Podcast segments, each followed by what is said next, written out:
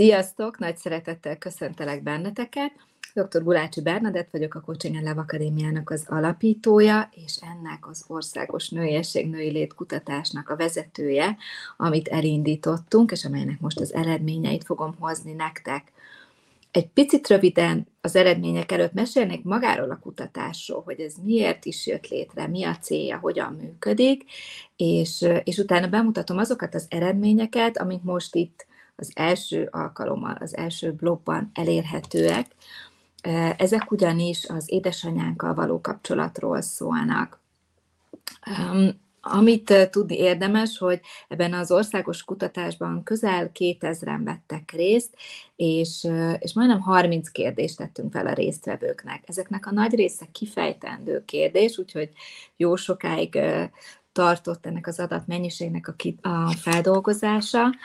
És igazából azért kezdtem el magát az egész kutatást, mert itt az akadémián én nagyon-nagyon sok nővel találkozom, nyilván a kócsképzéseken, továbbképzéseken, különböző önismereti formákban. Én is nagyon nőies családban nőttem fel, és és azt tapasztaltam, hogy így nőként mi rengeteget teszünk magunkért. Tehát, hogy egyébként is iszonyatosan sok elvárás van, aminek próbálunk megfelelni. Egy része külső elvárás, akár a családunkból, vagy amiket hozunk gyerekkorunkból, illetve a social médiából, és ugye rengeteg, nem csak a külsőség, hanem hogy belsőleg is hogyan kéne nőnek lenni, hogyan kéne viselkedni. Szóval, hogy azt tapasztaltam, hogy nagyon-nagyon sokat teszünk azért, hogy megfeleljünk az elvárásoknak, sokat teszünk önmagunkért, az önismeretünkért, azért, hogy próbáljuk a múltat hátrahagyni, de hogy valahogy ebbe a nagyos önismeretbe, és akár ebbe a nagy megfelelésbe, és hát leginkább a mindennapi feladatokba, stresszbe, mókuskerékbe, nem igazán vagyunk sem jelenlévőek, sem öröm, örömteriek, sem pedig boldogok. Úgyhogy azt szerettem volna igazából itt megmutatni, hogy, hogy mi az, ami kívülről jön elvárás így a nőiességgel kapcsolatban, hogy egyáltalán mit is jelent ez a nőiesség, mit jelent ez számunkra, nők számára. És nagyon érdekes, hogy, hogy a kutatás eredményei tényleg azért azt gondolom, hogy mást hoznak, mint amikkel mi itt a mindennapokban találkozunk. Szerettem volna arról is információt gyűjteni nektek, hogy egyáltalán miket hozunk nőként, milyen mintákat, kik a példaképeink, milyen kapcsolataink vannak az édesanyánkkal, mi az, amit mi üzennénk a nőknek, mennyire vagyunk egyáltalán boldogok, mi kell a mi boldogságunkhoz. Szóval, szóval rengeteg téma kapcsolódik magához a nőiességhez, illetve ahhoz, hogy milyen is számunkra ez a női lét mikor tudjuk megélni a nőiességünket, milyen élethelyzetekben, mikor nem, mit tudunk tenni magunkért, milyen témák foglalkoztatnak minket. Szóval rengeteg kérdésre kitér a kérdőív, és egyébként ez még mindig elérhető, folyamatosan dolgozzuk fel az eredményeket, tehát hogyha szeretnétek ebbe részt venni, ami azt gondolom, hogy azért is érdemes, mert ezek valójában ilyen önismereti kérdések a nőiességünkről, szóval sokan visszajelezték, hogy már csak a kitöltés is sok felismerést hozott nekik. Szóval részt, részt lehet ebbe venni, a coachingenlove.hu honlapunkon, a tartalmaink menüpontnál ott van maga a kutatás, ott vannak itt az eddigi eredményekről született rádióinterjúk, internetes cikkek, és, és a kutatást is ki tudjátok tölteni, úgyhogy izgatottan várjuk, hogyha, hogyha érkeznek be új adatok, és ezeket majd folyamatosan fogjuk aktualizálni és megosztani. Szóval szerettem volna nagyon-nagyon sok új tudást szűrni, előhozni és átadni nektek, illetve készítettem már a tavalyi évben is rengeteg egyéni interjút nőkkel. A ti életpályátokról, milyen nehézségek voltak az életutatokon, mik segítettek, mik voltak a kapaszkodók, milyen felismerések jöttek, és ezek is nagyon-nagyon izgalmasak. Szóval Ezeket hozom nektek folyamatosan. A mai előadásnak a témája az a május hónapra vonatkozó édesanyánkkal való kapcsolat, és amikben mi esetleg változtunk, milyen értékek voltak fontosak számunkra, és mi az, amit szeretnénk továbbadni a gyermekeinknek, mert ugye most volt a gyereknap is. Mielőtt ezekre rátérnék, ezekre a kérdésekre, itt vannak nálam frissen, ropogósan az egyes kérdésekre adott tényleg statisztikai számok. Először picit az, arról beszélnék, hogy kik vettek részt a kutatásban. Nagyon izgalmas, hogy a kitöltőknek az életkora, az átlag életkor az 46 év, ez 1778 kitöltőre vonatkozik, és a 20 évestől a 80 éves korosztályig is voltak kitöltőink, amiért nagyon-nagyon hálás vagyok, mert itt sokkal mélyebb, részletesebb tudást tudunk nektek átadni. Lakóhely szerint a kitöltőknek a 20%-a él a fővárosban, 18,5% nagyvárosban, 38% városban, és, és a többi kitöltő közül községben él 11,5 százalék, igen, 11 százalék faluban, és a többi kitöltő pedig külföldön. A kitöltőknek egyébként közel a fele házas, 45 százalék, 20 százalék ér párkapcsolatban vagy élettársi kapcsolatban, a többiek egyedülállók, elváltak vagy özvegyek, tehát 65% él a kitöltők közül valamilyen párkapcsolatban. Ami még talán érdekes, az két adat, hogy a résztvevők 75%-ának, tehát a háromnegyedüknek van gyermeke, egy, kettő vagy három gyerek, és, és a kitöltők negyedének pedig, pedig nincsen gyermeke. Iskolai végzettséget tekintve, ez szerintem egyébként nagyon-nagyon szép szám, tehát hogy így megnézve a teljes életkort, és hogy azért nem csak nagyvárosban élők töltötték ki a kutatást, tehát a résztvevő nők 60%-ának van főiskolai, egyetemi, vagy pedig posztgraduális vagy doktori végzettsége, 19% gimnáziumban végzett, kb. hasonló 18,5% akik szakközépiskolában, a többi kitöltő pedig szakmunkásképzőben, vagy pedig általános iskolába végzett a tanulmányaival. Tehát ezek így a, a statisztikai adatok. Volt egy olyan kérdés a kutatásban, ami nem csak az édesanyákra vonatkozott, hanem általában arra, hogy kik a női példaképeink. Úgyhogy kezdjük ezzel. Nagyon-nagyon izgalmas az, hogy a válaszadók nagy része nem tudott erre választ adni. Tehát erre a kérdésre kifejezetten, hogy ki az ő példaképe, mert a kitöltők nagy részének nem volt női példaképe, tehát kb. 20% a kitöltők között, tehát ebből az 1778-ból írt példaképet. Szóval, hogy nem nagyon vannak példaképeink, de nézzük meg, hogy akiknek vannak, ott kik szerepeltek. A beérkezett válaszok között, tehát akik írtak példaképet, 42% az édesanyját írta, 28% a nagymamáját, szerintem ez is nagyon-nagyon érdekes szám, mert nincs akkora eltérés így az édesanyja és a nagymama között.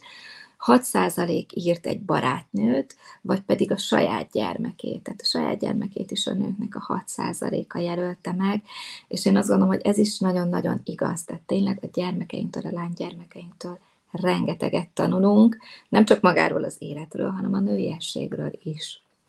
És hát a példaképeink abszolút.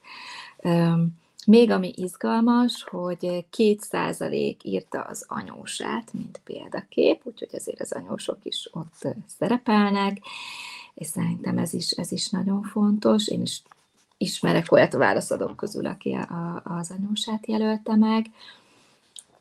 Persze mindig az is érdekes, hogy ha az anyósom a példaképem, és nem az édesanyám, vagy pedig a nagymamám, 9%-ba kerültek be ismert emberek így a példaképek közé, majd ezeket még itt a nőiesség napnál el is fogom részletesen mondani, hogy kik kerültek be így konkrétan a példaképekhez, és a válaszadók 2% a saját magát jelölte meg.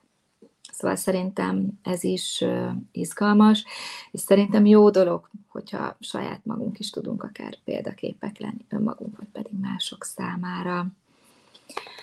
És, és ami talán a legfontosabb, hogy miért tekintünk valakit példaképnek. Tehát erről is szólt maga a kutatás, nem csak arról, hogy ki a példaképünk, hanem hogy miért. Tehát miért tekintjük példaképnek akár az édesanyákat, nagymamánkat, vagy ismert embereket.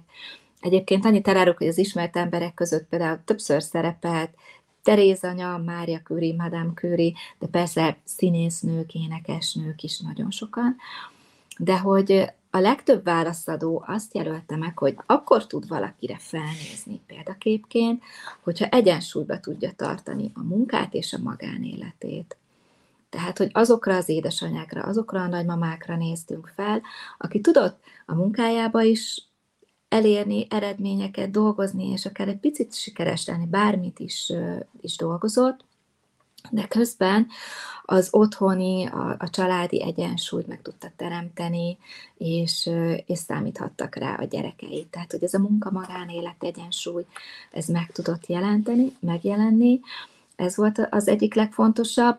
A másik pedig az, hogy, hogy akik valamit elértek az életben. Szóval, hogy legtöbben azokra a nőkre nézünk fel, akik valamit elértek, valamit tudtak alkotni, létrehozni, valamiben kiemelkedőek, kimagaslóak voltak. Úgyhogy ezek talán azért izgalmasok, hogyha mi is szeretnénk példaképek lenni mások számára, akkor, akkor ezeket szokták kihangsúlyozni, és azért ezek nem is annyira, annyira könnyű témák. Ami miatt még egyébként ezeken túl felszoktunk nézni az emberekre, az az, hogy az, hogyha valaki um, izgalmas ez is, hogy ugye szép, ápolt, tehát jó a megjelenése, harmonikus, de ott van benne az is, hogy okos, erős és elszánt. Szóval, hogy, hogy ez, ez a kettősség is megjelenik, hogy persze valaki legyen csinos, ápolt, igényes, de hogy ez kevés, az, hogy okos legyen, legyen benne erő, legyen benne kitartás, és, és valósítja meg, megvalósítja a céljait, az is nagyon fontos számunkra. Na de akkor menjünk tovább itt kifejezetten az édesanyánkkal való kapcsolatra, mi az, amit az édesanyádban nőiesnek láttál. Itt egyébként nagyon sok válasz érkezett be azzal kapcsolatban, hogy hát az édesanyámra nem is nőként tekintek, vagy semmit nem láttam, benne nőiesnek, és egyáltalán inkább a anti példája volt a nőnek. Ezt egyébként a részvevők 8%-a írta. A többi válaszadó egyébként inkább picivel a mérleg a külső megjelenéshez kapcsolódik, és körülbelül 40% a belső értékre, tehát 52% a külső megjelenésre. A külső tulajdonságok közül a szépség, az öltözködés, a csinos, a haj, az ápoltság, a ruha, a mosoly és az illat, amik miatt nőiesnek találjuk az édesanyákat. A haj nagyon sokszor előkerül, illetve az illat is, és persze itt az öltözködés. Tehát azért nyilván ez egy, ez egy korrajzot is jelöl, tehát hogy nőként az önkifejezés az ezekbe tudott megvalósulni. Egyébként pedig amik a belső értékeknél megjelentek, a gondoskodás, a kedvesség, a szeretet, a család szeretet, a kitartás, az erő, és utána az anyaság, ami, ami miatt nőiesnek találjuk az édesanyánkat. Szóval, hogy itt még, amit a, az édesanyámban nőiesnek találunk, nagy részt ilyen külsőségeket tudtak egyébként a válaszadók kiemelni, és egyébként, ha pedig egyesével nézzük az egyes szavakat, amiket megjelen, megjelöltek, akkor a gondoskodás és a kedvesség volt a legfontosabb, és utána a szépség. Jó, tehát az édesanyánkban az, hogy a gondoskodó volt, törődött velünk, kedves volt, ezeket tudtuk a nőiességhez és az ő női szerepéhez hozzákötni, illetve a szépségét, a, a külsőt.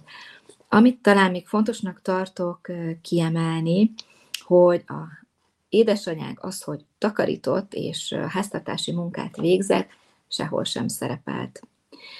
Tehát ezt ugye nagyon a női léthez gondoljuk, meg próbáljuk oda beleszuszakolni, meg próbálunk ennek megfelelni, meg azt gondolom, hogy a férfiaktól is jön egy igen erős nyomás, és egy külső elvárás, hogy hát a háztartás az úgy a nőnek a dolga, a férfi ebbe besegít, de már az édesanyákra se tekintünk azért nőnek, mert hogy ő házi munkát végez.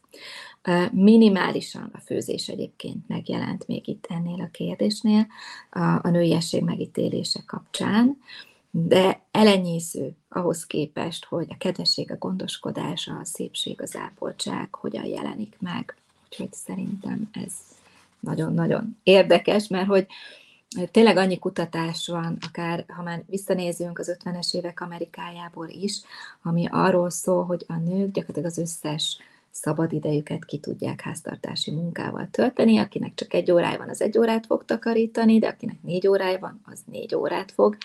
És talán ezt mi is ismerjük, hogy nehéz leállni, megpihenni, nem is nagyon tudjuk ezt megengedni magunknak, bűntudatunk van, hát a lustaság, vagy hogy nem vagyunk hasznosak, vagy tevékenyek, ez, ez biztos, hogy zavart képez bennünk.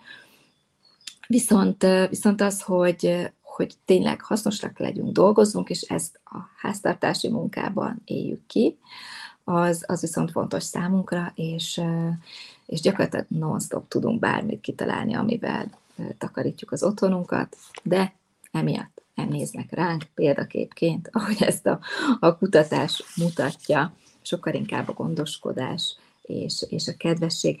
Nyilván ne felejtsük el, hogy azért a gondoskodásban az is benne van, hogy szépé tesszük az otthonunkat, de, de a teregetés, a hajtogatás, meg a porszívózás és akár sikálása nem tett még senkit igazán nőiesebbé. Szóval ezt is érdemes szem előtt tartani.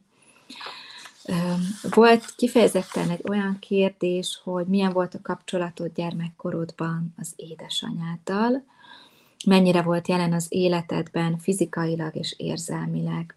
Én azt gondolom, hogy ez egy nagyon-nagyon fontos téma. Rengeteget olvashattok azért, akik önismerettel foglalkoztak a pszichológiai témákkal, a különböző anyasebről, de itt fontosnak tartom kiemelni azt, hogy azért a, a szüleink is hoztak egy mintát, ők is valahogyan nevelkedtek, ők is egy bizonyos korban éltek, és, és akkor azért még nem volt ennyire figyelem és fókusz a pszichológián, az önismereten, a gyermekeinknek az érzelmi állapotán, és talán nem is volt ennyi lehetőség ezzel foglalkozni. Na de lássuk a válaszokat. A válaszadóknak a 47% kapcsolatán, 47%-ot írta azt, hogy jó volt a kapcsolata az édesanyjával, 23% írta azt, hogy bizonyos részei voltak csak jók, 18% írt azt, hogy nem volt jó a kapcsolata. Az édesanyjával, és 12% írta azt, hogy hát csak fizikailag volt jelen az édesanyja, érzelmileg nem. Tehát itt szerintem fontos megállni, mert ez azt jelenti, hogy a kitöltő nőknek, tehát kb. 2000 nőt, ha megnézünk, akkor minden második nőnek volt jó kapcsolata, az édesanyjával, és minden második nőnek pedig valami hiányzott. Akár a gondoskodás, akár az érzelmi jelenlét, akár bármilyen, bármilyen nehézség. És azért azt gondolom, hogy ezek a gyermekkori helyzetek, tapasztalatok, ezek ezek nyilván hatnak a nőiességünkre, kihatnak később a párkapcsolatra, és persze próbálunk ezen tudatosan változtatni, új mintákat behozni, de hogy nagyon gyakoriak a gyermekkorból hozott kapcsolati nehézségek, sérülések, és ezzel azt gondolom, hogy fontos foglalkoznunk segítő folyamatokban is. Tehát fontos az önismeret, fontos, hogy olvasunk könyveket, hallgassunk előadásokat, de azt gondolom, hogy ezek a gyermekkori nehézségekkel, hiányokkal, sérülésekkel érdemes segítő szakemberrel dolgozni, és nyilván, hogyha ez a módból kap, fakad, akkor a terápia ennek a helye. Amennyiben persze a jelenről van szó, és már így a jövő tervezés, akkor pedig a coaching is fontos, de rengeteg olyan más segítő terület van, ami számunkra fontos lehet a kineziológiától kezdve a családállításon át, tehát érdemes ezeket megnézni, attól függően, hogy tényleg mi a témák. De hogy foglalkozzunk az édesanyánkkal való kapcsolattal, és azért most ne felejtsük el, hogy ez a kutatás a nőiességről, női létről szól, de az édesapánkkal való kapcsolat is igencsak meghatározó az életünkre, a párkapcsolatunkra, a bennünk lévő férfi-női minőség egyensúlyára, úgyhogy ezt se tudjuk megúszni, ezzel is kell foglalkozni. Én azt gondolom, hogy azért most egy picit, picit más világ van, tehát most többlet foglalkozunk a gyermekünknek az érzelmi állapotával, nagyon sokszor megfigyelhető saját magamnál is, hogy kompenzáljuk a gyermekkori hatásokat, és valahol ez is érthető, aztán csak bízhatunk benne, hogy a gyermekünknek majd talán egy picit könnyebb lesz, ahogy szerintem minden generációnak egy kicsit könnyebb. És, és hogy nem érdemes abba belemenni, hogy pálcát törjünk a szüleink felett. Nyilván vannak olyan helyzetek, olyan, olyan nehézségek, amiket egyszerűen nem lehet elfogadni, és én azt gondolom, hogy, hogy nem, is, nem is kell, de hogy tudjuk azt is, hogy a megbocsátás, vagy pedig a, a nehézségeknek a feldolgozás, az leginkább rólunk szól. Én azt gondolom, hogy ennél a témánál is nagyon nagy segítségünkre lehet a veszteségfeldolgozás, mint módszertam. Ez renget rengeteget ad az érzelmi munkában, a nehézségeknek a feldolgozásában, és ugye a nagyon hangzatos elengedés, megbocsátás szavak, azok mindig arról szólnak, hogy nem a helyzetet semmisítem meg, és a múltat, hanem az érzelmi fájdalomtól búcsúzunk el, és, és azt engedjük el. Jó, tehát hogyha elengedésről hallottok ebben a témában, akkor az érzelmi fájdalmat engedjük el, a múltat, a múltnak a nehézségét, nem azt a, az élethelyzetet nem mentünk fel, senkit az arról, nyilván körbejárjuk, hogy, hogy mi történhetett ott vele egy másik folyamatban, de hogy nekünk lesz könnyebb azzal, hogyha sikerül a múltat egy picit feldolgoznunk, megértenünk, levonni belőle azt, amire, ami fontos számunkra, és egy picit felfrissülve, megújulva menni tovább, de hogy fontos, hogy foglalkozunk a szüleinkkel való kapcsolattal, és azt gondolom, hogy ez a kutatás is ezt támasztja alá, hogy bizony nagyon sokan hordozunk nehézségeket, tehát ezzel foglalkozni kell. Van egyébként nekünk kifejezetten egy nőiesség, anyaság, egyensúly témájú coach továbbképzésünk, amit pont ezért hoztam létre, hogy legyenek olyan segítők, akik egy kicsit újfajta szemléletmóddal, gondolkodással és eszközökkel tudják támogatni a coachingba érkező nőket, nyilván a kompetencia határokon belül. És ezen a képzésem mindig van egy olyan körünk, hogy, hogy mindenki elmondja a saját édesanyjával való kapcsolatának egy öt percben a, a lényegét, illetve neki a gyermekével, vagy ha nincs gyermek, akkor az ezzel kapcsolatos tapasztalatait.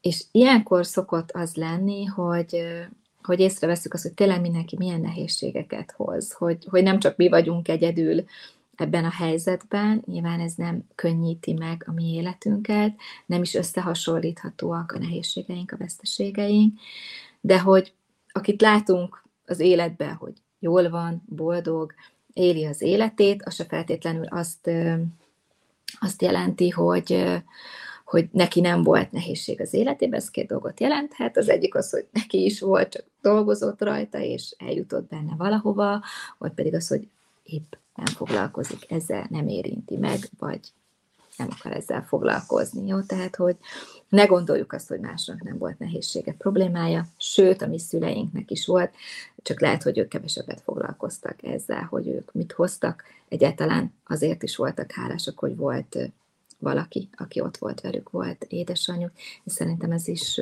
fontos előtérbe helyezni, hogy ne csak azt nézzük, hogy mi nem jó, vagy mi nem volt jó, hanem azt is lássuk, hogy mi az, ami jó volt, ezt is tudjuk látni, értékelni, mert nagyon sokszor bele lehet esni olyan helyzetbe, hogy igen, nem volt jó kapcsolatunk, és ezt bármilyen kapcsolatot tudunk úgy látni, hogy csak a jó dolgokat vesszük észre, vagy pedig csak a rossz dolgokat, és hogy érdemes minden kapcsolatban a teljes képet nézni, mert, mert ott van valahol a, a, a mi saját egyéni igazságunk ebben. Na menjünk tovább a következő kérdésre, még két témát fogunk ma így megnézni. A következő az az volt, hogy mit tanított neked az édesanyád, mi az, amiben segített a nőiesség kifejezésében, mit tanultál tőle. Itt megint mondom a számokat, 28% volt azoknak a nőknek az aránya, akik semmit sem tanultak az édesanyjuktól, nem emlékeznek ilyenre, vagy pedig negatív példa volt. Én azt gondolom, hogy ez egy, ez egy nagyon magas arány. Úgyhogy érdemes ezt talán tudatosabban is csinálni édesanyaként. Azok közül, akik tanultak valamit az édesanyjuktól a nőiességről, sorrendben mondom, hogy mik voltak a válaszok. Ápoltság, öltözködés. Én azt gondolom, hogy ez, amit kisgyerekkorunktól hozunk. A gondoskodás, a viselkedés, hogy hogyan viselkedj, hogy legyél kitartó, legyél tiszta, igényes, kedves, legyen tartásod, tartsd össze a családot, és utána jelent meg a szeretet, az, hogy kicsit önmagad legyél, a csinosság, az elegancia, és aztán még természetesen bekerült a türelem, az erő, és, és hát körülbelül már itt a tizedik hely után picit ez a sütés-főzés és a háziasszonyság, a takarítás, mondom, továbbra sem szerepelt. Szóval itt azért még, ha megnézzük, azért ez egy tényleg egy korrajz is, tehát az ápoltság, az öltözködés, ami fontos, maga a viselkedés, és hogy legyünk, legyen tartásunk, erőnk, türelem, mert tehát ez kell ahhoz, hogy ezt a női létet el tudjuk viselni. Én viszont abban hiszek, hogy nem csak elviseljük, hanem élvezzük is. Volt egy következő kérdés, ami viszont már arról szól, hogy te mit tanítanál a lányodnak a nőiességről és a női létről. Azt gondolom, hogy itt a fentiekből tanulva már sok változás volt. A válaszadóknak itt már a nagy része nem külsőségeket jelölt meg, mint még az előző pontban, hanem már belső tulajdonságokat jelenítettek meg.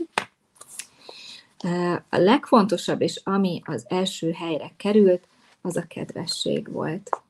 Tehát, hogy ez itt abszolút előtérbe került, hogy legyünk kedvesek, tehát ne mindig a harcias amazon nők legyünk, hanem a kedvesség a nőiességnek a része, és egyébként annyit elárulhatok, hogy arra a kérdésre, hogy mit jelent a nőiesség, a legtöbben a válaszadók közül a kedvességet jelölték meg, utána a gondoskodást és a szépséget. Szóval a kedvesség van az első helyen, amit szeretnénk átadni. Ez egyébként abban, amit mi tanultunk a szüleinkről, ez az ötödik helyen volt. Még ez az első helyre került. Az, hogy szeresse magát, ez lett a második. Tehát azt gondolom, hogy mivel annyian hozzuk ezt, hogy hiányzik az önszeretet az életünkből, ezt nagyon fontosnak tartjuk, hogy, hogy továbbadjuk az önszeretetet, és ez az ápoltság, csinosság, ez a harmadik helyre esett az első helyről, tehát ez a harmadik, és a szépség a negyedik, és utána megint ez a fogadd el magad, ami ugye összecseng a szeresd magaddal, mutasd ki magad, vagy mutasd ki e, az érzéseidet, a szereteted, ez is nagyon előtérbe került, és aztán jön ez a tanuljál, legyél erős, legyél önálló. Itt az önállóság az kifejezetten megjelent már abban, amit mit szeretnénk továbbadni. Aztán jön a családcentrikusság, az empátia, legyen büszke magára, legyen elfogadó, igényes, magabiztos, élvezze a nőiességét, hát ez idáig meg se jelent, gondolom, mint lehetőség se nagyon, vagyis hát kevésbé, álljon ki magáért, legyen önazonos, itt az önazonosság is azt gondolom, hogy egy kulcs, és hogy fogadja el és tisztelje a testét gyönyörű úgy, ahogy van, ez is azt gondolom, hogy a jelenkor nehézségeiből, az, amit a social médiában látunk, amit a fiatalok látnak, azt, hogy rengeteg a táplálkozási zavarra küzdő fiatal felnőtt, ez azért tényleg előhívja azt, hogy mi a mi dolgunk és mi a mi felelősségünk ebben. És nyilván én azt gondolom, hogy akkor tudjuk ezeket az üzeneteket jól átadni a mi lányunknak, illetve a következő generációnak, vagy a mi generációban is változást hozni, ha ezeket mi is megéljük. Jó, mert én nagyon sokszor látom azt, hogy ilyen tudatos, kognitív szinten ezeket, ezeket úgy tudjuk, hogy szeressük magunkat, meg legyünk kedvesek, meg fogadjuk el a testünket, meg mutassuk ki a szeretetünket, legyünk önállóak, családcentrikusak, erősek, stb. De hogy ezt hányan élik meg? hányan élik meg, hogy élvezik a nőiességüket, hogy kimutatják tényleg a szeretetüket, hogy, hogy kedvesek, önmagá, önmagukat is szeretik, és, és magabiztosak, kiállnak önmagukért, szeretik és elfogadják a testüket. Azt gondolom, hogy kevesen. Úgyhogy uh, itt uh, nagyon érdekes, hogy a kérdés ugye arra irányult, hogy mi az, amit mi szeretnénk megtanítani a lányunknak, a nőiességről, a női létről, de hogy ez nem csak a lányunknak szól konkrétan, hanem azt gondolom, hogy ezek önmagunk számára is nagyon fontos üzenetek, a bennünk lévő belső gyermek számára is fontos üzenetek. Úgyhogy azt gondolom, hogy talán ez, ez így az egyik legfontosabb tanulsága a kutatásnak, hogy ezeket tényleg, ha már tudjuk kognitív szinten, akkor gyakoroljuk mi is az életünkben. Tehát összefoglalva, az előző kérdésre adott válaszokkal ugye elmondhat, hogy az ápoltság, az öltözködés az a harmadik helyre esett le, de előre, előbbre került a szépség, mint fogalom. Azt gondolom, hogy erről is lehetne majd egy külön előadást tartani, hogy mi is ez a szépség. Első helyre került a kedvesség és az önszeretet, az önelfogadás, hogy legyünk büszkék magunkra, ez nagyon-nagyon fontos lett. És akkor még itt megjegyezném, hogy, a, hogy az érzelmi munka, a szeretet, az empátia is fontos lett, mert sokszor ez el tud vészni ebben a, ebben a férfias női világban, és pedig ez a sütés, főzés és háziasszonság, ez pedig szinte nem is nagyon szerepel a listán. Szóval, hogy nem ez az első és legfontosabb, ez általában mint egy feladat, ami így a, a család vagy az otthonunk körül van, és nyilván fontos, de hogy ez nem a női létnek a meghatározó minősége, ez azt gondolom, hogy e, egészen szépen látszik.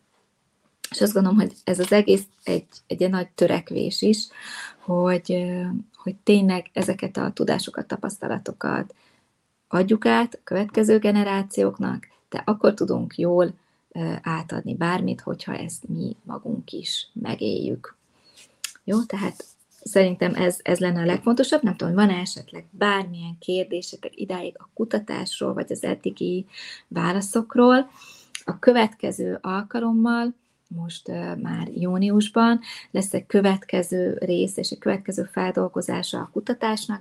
Ez kifejezetten a nőiességről fog szólni, és a női létről, tehát hogy mit gondolunk, egyáltalán mi is ez a nőiesség, milyen képek, színek, szimbólumok tartoznak hozzá, hogyan éljük meg a női létet, milyen élethelyzetekben érezzük magunkat nőiesnek, mikor tudjuk megélni, mikor nem tehát, hogy erről lesz szó, és lesz majd egyébként egy harmadik blokk, ez pedig kifejezetten a nők boldogságáról fog szólni, mennyire vagyunk boldogok, mi kell hozzá, szükség van-e egy férfira a nők boldogságához, hogy vannak a nők a szexualitással, a szexuális életükkel, mik a nehézségeik, milyen témák foglalkoztatják őket. Úgyhogy egy szép nagy csomag, ami még ránk vár, és hozom itt majd nektek az előadásokat, illetve a kutatásnak a feldolgozását ezekkel kapcsolatban. Tehát akkor egy kicsit így zárásként összefoglalva, ami érdekes, hogy ugye akkor tudunk felnézni valakire, ha egyensúlyba rakja a munkát, a magánéletét, és elér valamit az életében. Nagyon kevés példaképünk van, de azért a példaképeink között szerepelnek ott az édesanyáink, a nagymamáink, ismert emberek is, és sokszor a gyermekünk, anyósok és önmagunk is.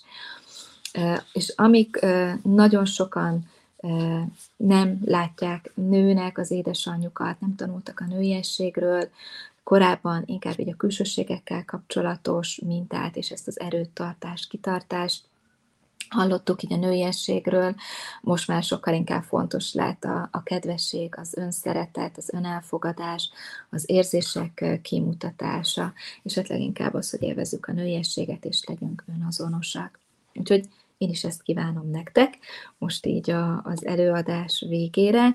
Remélem számotokra is hasznos és izgalmas volt, hogy milyen adatok kerültek elő, és még arról is, fogok egyébként egy kicsit beszélni, hogy az egyéni interjúkban milyen tapasztalataim voltak azokkal a nőkkel, akikkel beszélgettem, mert ez is nagyon-nagyon izgalmas, hogy ők mit mondtak arról, hogy hogyan élik meg a nőiességet, milyen nehézségeik voltak, és, és mi az, ami segíteni tud minket. Amit meg tudok a témában a figyelmetekbe ajánlani, elindítottam egy beszélgetés sorozatot, kifejezetten a, az emberi életútról és az élet dolgairól. Múlt héten Jaksik Kata volt a vendégem, úgyhogy egy női beszélgetőtársal láthatok a beszélgetést, és nagyon sokat érintjük ezekben a nőiesség és a női lét témát, ennek a nehézségeit, a női-férfi szerepek egyensúlyát. Úgyhogy érdemes ezzel a szemmel, füllel is megnézni, illetve nagyon sok önismeret és coaching kérdés is van a beszélgetésekben. És ugyanezekről a témákról férfiakkal is beszélgetek, úgyhogy jövő héten egy férfi színész lesz a vendégem, őt is érdemes majd meghallgatni, mert nagyon izgalmasokat fog mondani erről a témáról is, és nyilván hogyha mindenről hallunk picit férfi-női oldalról is, az, az a mi látókörünket is szélesíti. Úgyhogy hát köszönöm szépen, hogy itt voltatok, folytatjuk majd akkor itt az eredményeknek a feldolgozását, és nagyon szép napot és szép hetet kívánok nektek. Sziasztok!